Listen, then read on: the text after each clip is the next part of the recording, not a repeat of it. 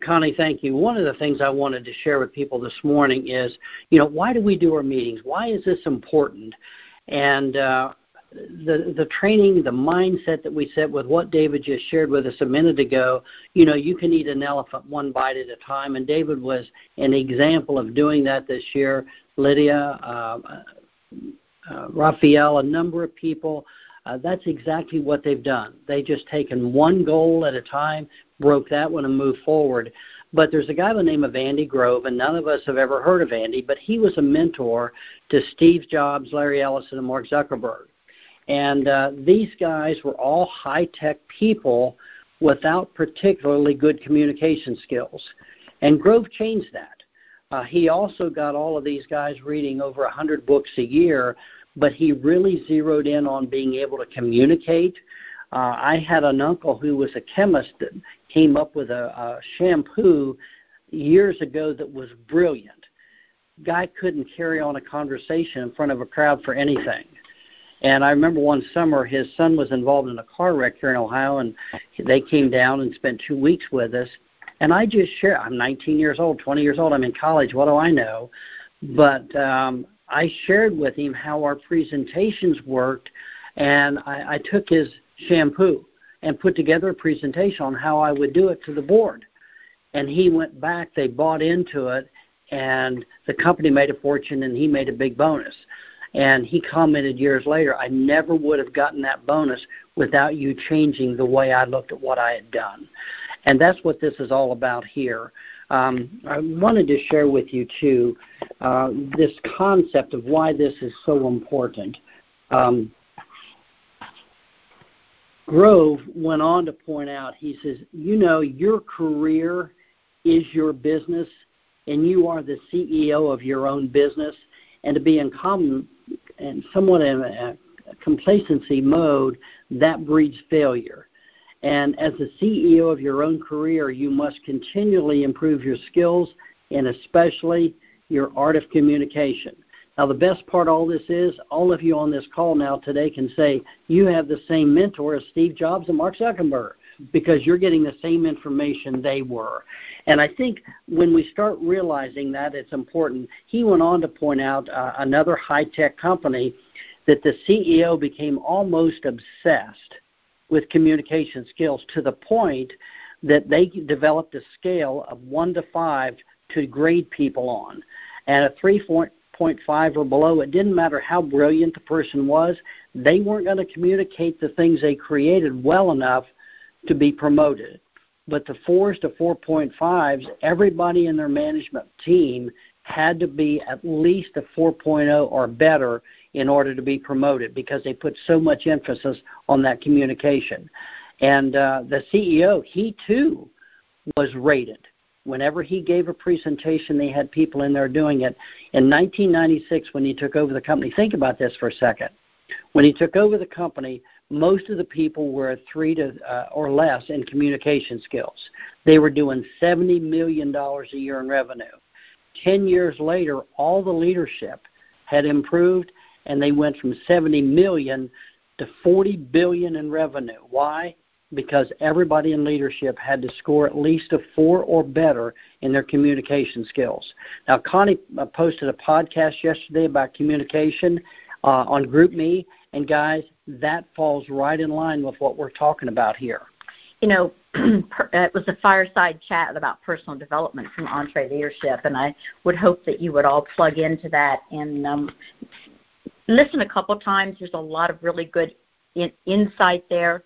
Um, but personal development plays such a big role in your communication skills um, one of Dick's favorite books on communication is by John Maxwell, and it's Everyone Communicates, Few Connect.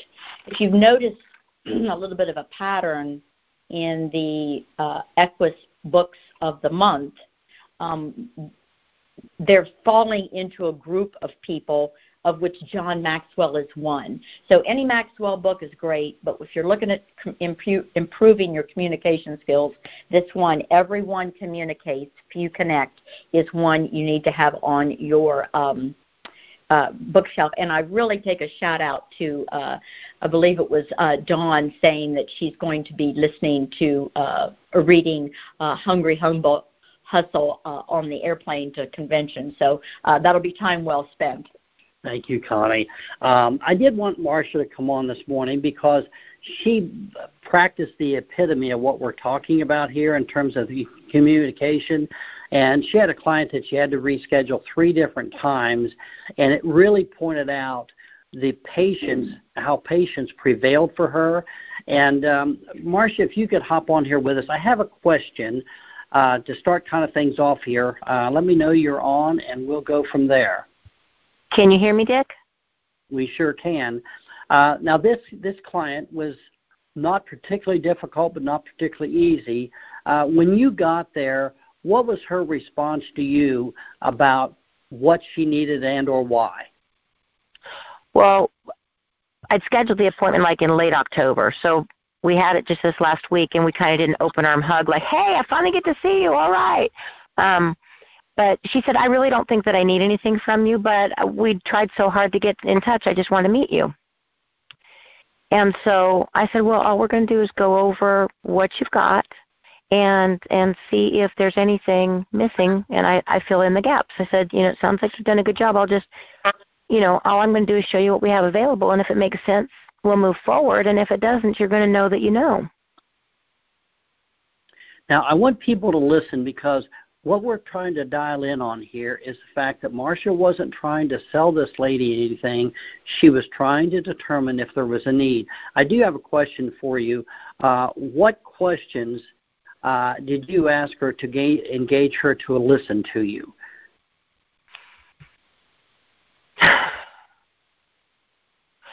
In, in, initially to get the appointment? No, once you, you got to the house, once you got to the house, you kind of ran into this. Some people would say a brick wall. I don't need anything, and they, you know, kind of crumble and fold up the the thing and head to the house. But you obviously you shared with her a little bit, and um, was there anything that you feel like that you were able to ask her or share with her? Did did you look at it more from the standpoint I'm going to educate you? Um, I was just going to chat with her, so we talked about her trip a minute. We talked about her animals. We we connected, so she trusted me, and um, I said I need to hear all about Ireland. I was so sad not to be able to meet with you, tell me how that was. That's on my bucket list. And we talked about Ireland for a minute. And then she had this beautiful hardwood floor, and I mentioned, I said, now if you get a scratch, if you take the a nut and you rub it in there, I said it won't make the scratch go away, but it'll pick up the color of the floor. She said that is amazing. And then we just went on to talking, and um, she said, I really don't think I need this. And I said, well, tell me what you've got going. And she said, well, I've got this. My husband died six months ago, and I have this pension, and, and it's really taken care of. You know, I've got my three boys; they're policemen, and, and they don't make a lot of money. And that that's where the light went off for me. She has three boys with an honorable profession that don't earn much money, and she has a pension. She was thinking they could just cash it out and use whatever they needed to pay off the condo or sell it. And I said, well, that that's certainly one way. I said, but would it be nice if you could just put their names on that and you get a small policy that would take care of make maintaining your it'd be critical protection. I just said it would it would make sure that you don't lose your home. They'd have money to pay the bills no matter what was going on in their life, so that you could list the property and not have a fire sale. And then they don't have to cash out on the money no matter where the market is. Oh, she said, well, you know what? That does make sense. And so we looked up a few numbers. She said, well, this is very affordable. And I said, well, good. That's why I'm here. Let me ask you this: She rescheduled three th- three times. Uh, I think part of the reason, I mean, life did get in the way, you know, with the things mm-hmm. you shared, but it sounds like she's got this nagging thing in the back of her mind. I don't need it, and it's going to be too expensive. It, would that mm-hmm. be a mm-hmm. fair assessment? Completely, because she thought it was going to be a lot more. She was like, "Wow." So the the thing that really turned this around was you listening, and when she made the comment about the boys being policemen and not having a lot, you zeroed in on that, realizing that that was important to her to make sure that they were taken care of a little better than maybe she had, had even hoped for. Well, exactly, because if she did it her way, then the money would go fast. this way it could still continue to grow. Okay. Let me explain to everybody on the call why I'm going down this rabbit trail here uh, and why this is important. You know, when we walk into a sale, and I'm going to use an automatic, automatic transmission in a car as an example because I think it's a good way to drive home this point. If somebody's mind is in reverse, I'm not doing anything, uh, I don't need anything, I'm not interested, uh, I'm not going to do this, they've got five or six reasons on why they don't want to move it. Their mind is in reverse. Now, if you take that that transmission and you jerk it into forward real quick, what's going to happen? You're going to tear the transmission out. But when people's minds, they're not willing to move forward when they're in reverse. So what do you have to do first? The first thing you have to do is move that gear shift lever in their mind from reverse to neutral. Once we get into the neutral stage, which is what Marcia did very, very well when she was connecting with the lady, the nut fixing the scratch on the floor, the trip to Ireland, those were all things that got her mind out of reverse into neutral. Once it's in neutral, now it becomes a little more open and more like a sponge so that you can add more things to it and then move forward. In that process of getting it into neutral, she discovered what? She discovered which button to push to put the lady's uh, mindset in a move forward, and that was taking care of her sons who were policemen. Um, guys, this is an important concept to understand. It's concept selling, but this is an important concept to realize how people's minds move. And I, I'm going to contrast this in just a minute with another case that happened last week that didn't go well for the other agent, but went well for our agents in the same situation here. Um, so I think it's safe to say that the turning point that you saw um, was there anything more to this? When because I think when you caught there, she her mindset was her Edward Jones account was all she needed. But you did something to make her realize that the Edward Jones account may not be the end all and everything she, that she she actually wanted to pay off the house. And so uh, she was way off in the left field. Um, so I got her out of paying off the house if she wasn't going to stay. I said, Are one of your boys going to move into it? She said, Well, I don't think so. I said, Then that's a pretty high premium. Why don't we look at a, a bucket of cash that comes to you? You know, so I, I took her from let's pay off the whole thing the old school thinking and kind of moved her over.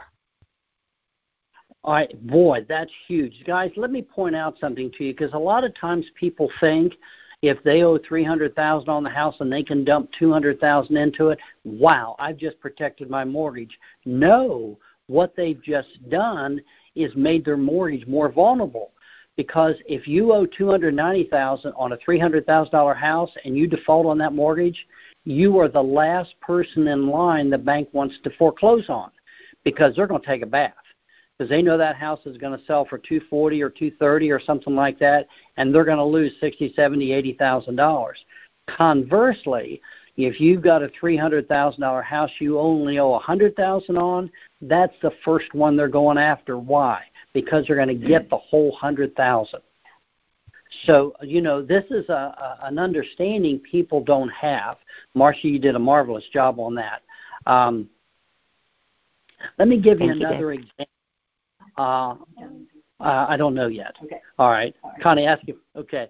Um, let me give you another example here of a way to move people from neutral into into drive. And when somebody's in a situation, especially with some of the older people like this lady was, and they have assets, one of the first things we do is when they bring up the idea, well, I've got assets, I don't have to worry about that. The first question you you want to ask in that situation is this: well, let me ask you this. Do you have uh, uh, long term care insurance? And they're going to look at you like you got two heads because they're thinking, what's that got to do with anything? What's got everything to do with this? And what I mean by that is if they don't have long term care insurance and they have a stroke and don't know what day it is and end up in a nursing home, the government will pay their nursing home stay after all the assets are used up. Now, what happens in that situation there? Everybody's battling the, the, the conditions, the circumstances, forgetting everything else. She's in the nursing home. They're liquidating assets. Uh, they're, she's paying her own way. All of her her stocks, her bonds, her mutual funds, everything is gone.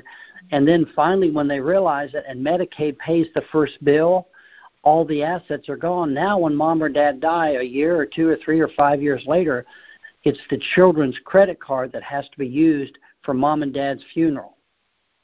See, most seniors are not aware of that. Most, a lot of insurance agents, young people, are not aware of that. The other thing that a lot of people are not aware of is the fact the last thing in the world a senior citizen wants is for their own children to have to pay for mom and dad's funeral on their credit card. That's the last thing they want to do. So when we point this out, now suddenly what Marcia had to offer is going to do two things. It's going to protect the equity in the home, and if she ends up living long enough to the point that the house is paid for, now they've got money for a funeral if she ends up in a nursing home. So the kids are not going to have to use their assets for the funeral. And and the, the interesting thing of it is is if you watch the look on their face and guys, this goes back to the opening part of our call today. This needs to be practiced and practiced and practiced to the point that when you deliver it, you're speaking from your heart because if you're not, you need to be speaking for, to your from your heart on this because it's that important to let people know this information. I mean, it seemed like an insignificant thing, but Marcia shows this lady how to cover this scratch up in her floor with a nut. That's value added to who she is and what she's doing. Guys, that's what this is all about. So you've just added some value to them, and if you watch the look on their face when you share some of these things, it's oh oh my gosh, I had no idea. Now they won't verbalize that, but you can read the body language to see that's what they're saying. Dick, now, there's one more one, thing. Yes. Um, I also she she already had her burial and all that stuff taken care of, and so um, I mentioned she had kids far away, and I said we had a friend, and they got a small policy so that when they pass, they could help the families come there because they're going to miss work. It's expensive to either fly or drive. It's time away, and I said that's one of the nicest gifts that they gave because it relieved an immediate burden for the for the kids, and that was a big aha for her as well. Are you guys listening? I mean, we got the price of the call of admission in that statement right there, Marcia. Yeah. Okay. So you know uh, that was one of the things we didn't know when we asked Marcia to be on today, but Marcia found that out. You know, a lot of times when people say, "Oh, I already have my final expense paid for," a lot of people fold, okay, or crumble, uh, or don't know what to say. But Marcia is always prepared.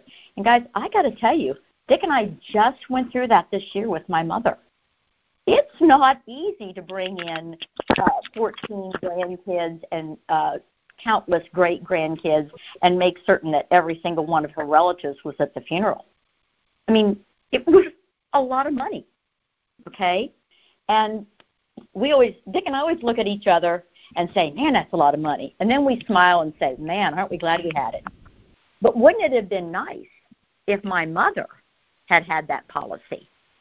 I mean, there'd have been a lot of joy in uh, what Candyland or whatever they say, guys. Um, if we could have had ten, even five thousand dollars to put towards flights, hotels, everybody that came to my mother's funeral had to stay in a hotel.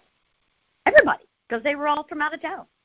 So a lot of times when you haven't been through it, you don't think about it, and even when you have, sometimes you forget. So I would say that when this is posted as a podcast this afternoon, I'd recommend that you put this on your schedule to go back and listen to again because when you're driving, this is way better listening than music and it fills your head with things that you really need. You know, Connie, I'm glad you brought that up with your mother because she did have everything paid for. It was fine. and Even the headstone was paid for.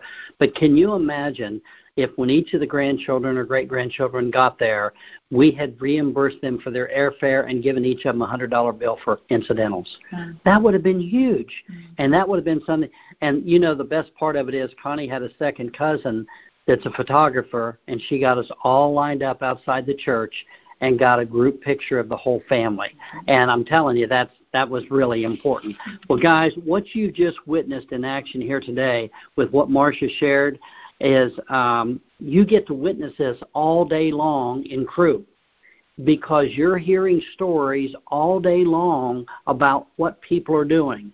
Uh, I was looking at one of Lydia's postings this morning, and uh, you know these these things happen, and this is your opportunity to jump on there and realize how you can change lives too. Now Lydia didn't get tequila, okay, no, she but didn't. but Lydia definitely got uh, a lot of satisfaction this year. I had to laugh at that post.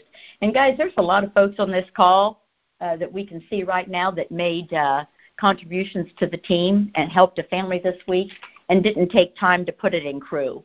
And I just want you to know that that's important.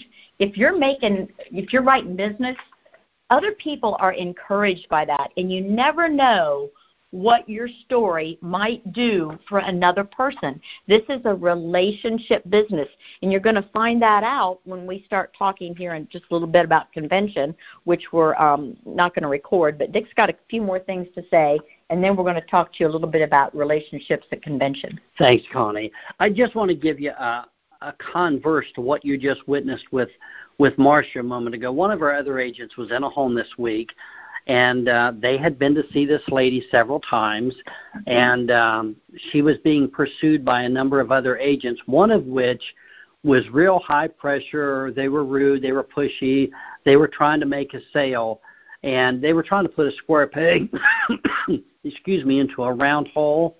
And Mandy did an excellent job of listening to the for the client's needs, educating telling what our products do, and then providing, and this is the key word, a solution. The other person, they were all they were trying to do was give prices, and they had this mindset that you sent the letter back. Uh, which one of these are you going to buy? Just price was all that mattered, and you'll find many times in this business, price is the least important thing. It's what the product will do for me. That's why we talk about the equity protection plan. You know, you know, if you've got a two hundred thousand dollar mortgage, what is ten thousand dollars going to do for you? Nothing. I mean, you would insult somebody's intelligence about that. But when you turn it around and point out this ten thousand dollars is going to provide the family with enough money to make the house payment for a year or two so that the children or grandchildren get the equity rather than giving it to a stranger. This policy for $5,000 is going to allow your family members to come in, pay for their travel, maybe even pay for their motel and some of their food so that they can come together as a family around and celebrate your life rather than mourn your death. See, these are things, guys, that if you can take these and verbalize them in such a way like you've heard done here today, that changes everything. The other agent, they were terribly ineffective in communication. All they cared about was making a sale and thinking, if I can get a cheaper price. No, that's not what's important to the client. What this is going to do for the client is what is important to them. So, Connie, I'm going to close out with this now at this point and let you cover a little bit about convention then.